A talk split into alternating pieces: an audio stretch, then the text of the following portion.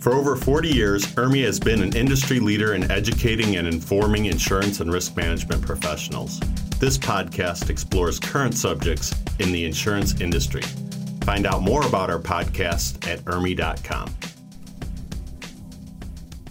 Hi, I'm Donna Wright, Product Manager at ERMI, and I am thrilled to have joining me today at the 2019 CPCU Annual Meeting in New Orleans, Louisiana, Jill McCook, friend and CPCU Society President. Also joining us is Betsy Brewer, the fourth woman to serve as CPCU Society President, Cindy Barroway, the fifth woman to serve as CPCU Society President, and Sharon Koches, who will serve as our eighth woman to lead the CPCU Society. I am feeling empowered just sitting with you all today. Welcome, ladies. Thank you. Thanks for having us. Jill, you're entering the last quarter of your presidency. How is that?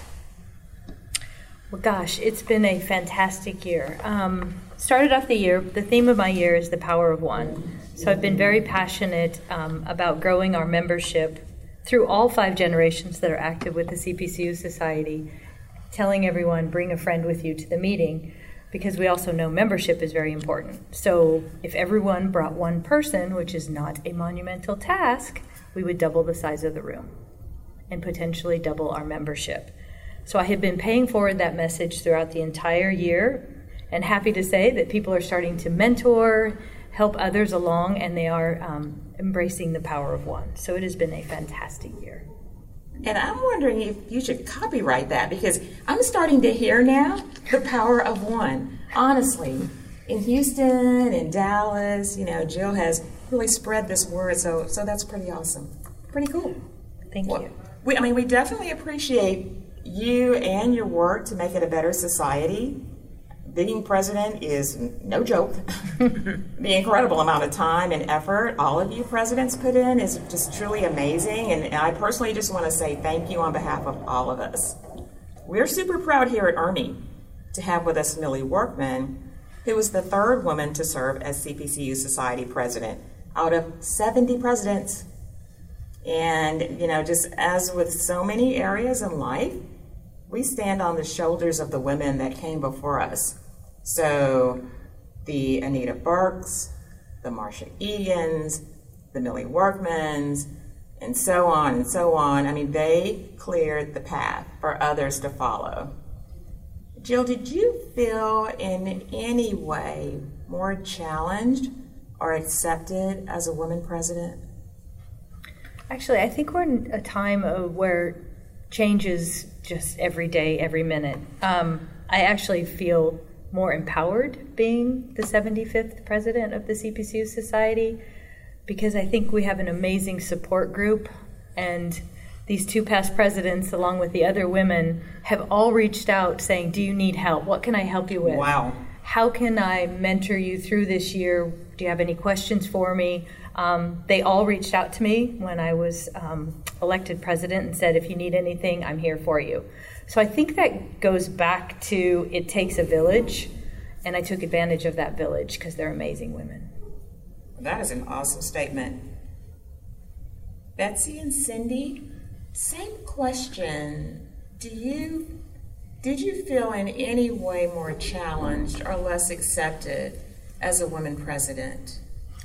I think it depends on who you're working with at the time. So I was the advantage of following Millie through, so we were known as the twins. And occasionally, and even though we don't look alike, occasionally they would mix us up. It was quite fun. So we would answer each other's questions and things. So being paired together to one right after the other, I had the advantage of being the second one then. So 3 and 4 came together, so I had some advantage there.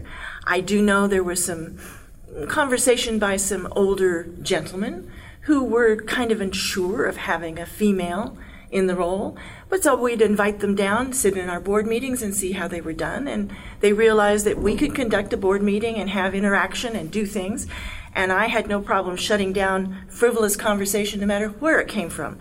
Now, this annoyed some of those who had frivolous conversation, and I take them aside and explain to them that this was not their time, you know, to pontificate about things. So we worked it out, and by the end of my term, everybody came out okay. Wow. I guess all that shutting down took care of it. Being a mom with two teenagers helped. You know. Yes, it does. Cindy, same question.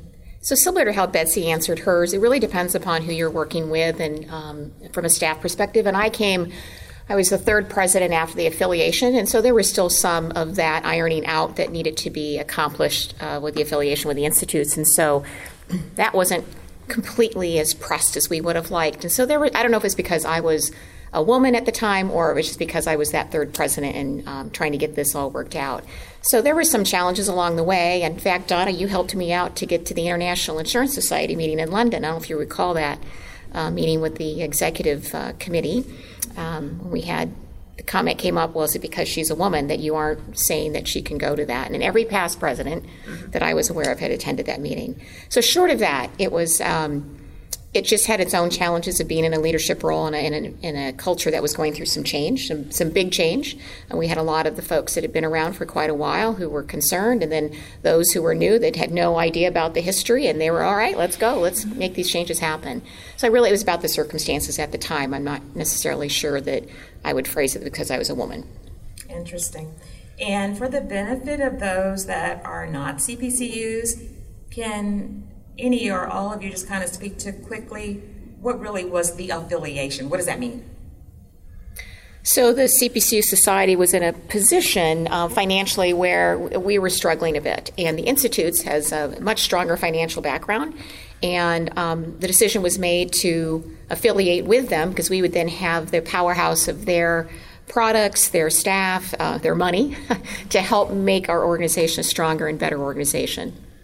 And everyone should realize that the Institute actually owns the CPCU designation, and we are part of that already. So it was not an outside entity coming in. Right. We already had a direct connection. Yes. And it's been interesting because people didn't understand the difference between the institutes and the society, so it actually made things a lot easier to explain. It did. Mm-hmm. Yeah, when you did explain it, they're like, oh, well, that makes sense. Right. Yeah, exactly. So. Yeah. Right. Thank you for that. You know, it's interesting in that the U.S. Department of Agriculture established a Women in Ag Mentoring Network because they feel it's their responsibility to make sure that the next generation of women are educated, encouraged, and empowered to take on the challenges of meeting the world's growing food, fuel, and fiber needs. So, I mean, again, it's just truly in every area that there's a legacy of women charging forward. So, Sharon, what are you looking forward to most in terms of serving the CPCU Society? I see serving the Society as a nice way of giving back. I am looking to these ladies here and feel that I have very large shoes to fill coming after them, but I know that I have the support here. I look at the industry moving forward. We have a lot of challenges in this industry, and our focus needs to be on helping everyone through those challenges. So giving back and encouraging and motivating people to help meet those challenges. I agree with that so much, and we're all looking forward to what you're going to do. We know you're going to knock the socks off everybody. Oh, thank you. So, Jill, can you give us a brief background on your life with State Farm? We all know about the famous she sheds at State Farm. But, of course, State Farm has an extremely strong farm and ranch program as well. So could you also talk with us briefly about that? Sure. So to give you a brief background on myself, but first to say I'm very grateful that State Farm supports the CPCU Society and definitely education endeavors. So first and foremost, thank you to them. Thank you, State Farm. Yeah, but been with State Farm 29 years, which is hard to believe already. But, you know, I started as a personal lines underwriter, and I think it my career kind of aligns with the interest groups that we have with CPCU. So I did the underwriting, and then I did do field work, which I'm not a farm girl, even though I grew up in Nebraska. So people say, oh, what kind of farm did your family do? We're not all on farms in Nebraska, but I did do a lot of farm work. But we are all Husker fans. But we are. Yeah. There is that. But I also had the privilege of leading in our auto operations department, in public affairs, and in agency, and that which led me to my current role. So that's a very brief background. So it's a little diverse, which I love that it touched so many of the interest groups.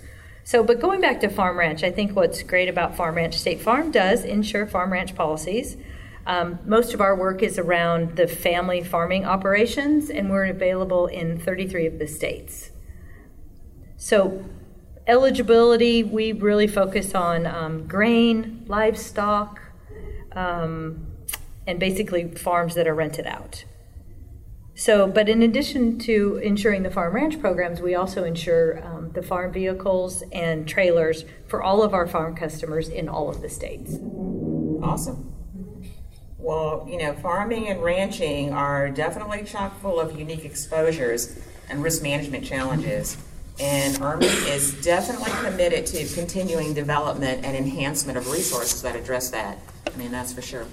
So, for each of you, what impact do you feel you either had on the society and insurance case would you like to leave on the CPCU society? I guess I'm the oldest. President, past president. Clarify that.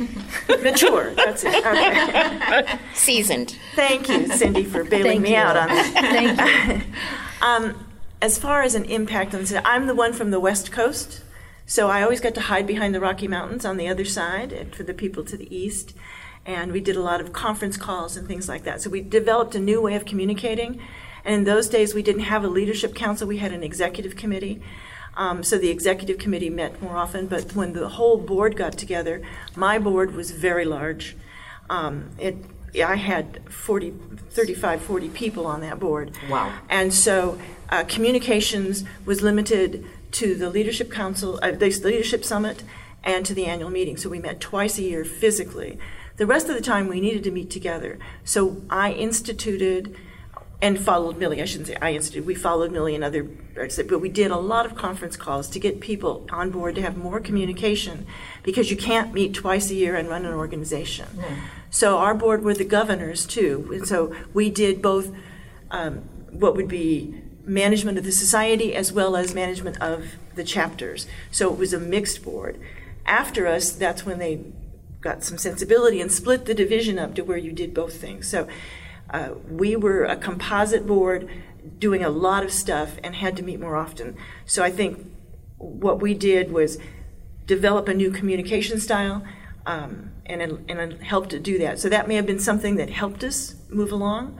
Other than that, I think just going around and meeting chapters and working with all the chapters and having my door open to people and the phone open to people and the email open to people. So I talked to a lot of people around the country and around the world.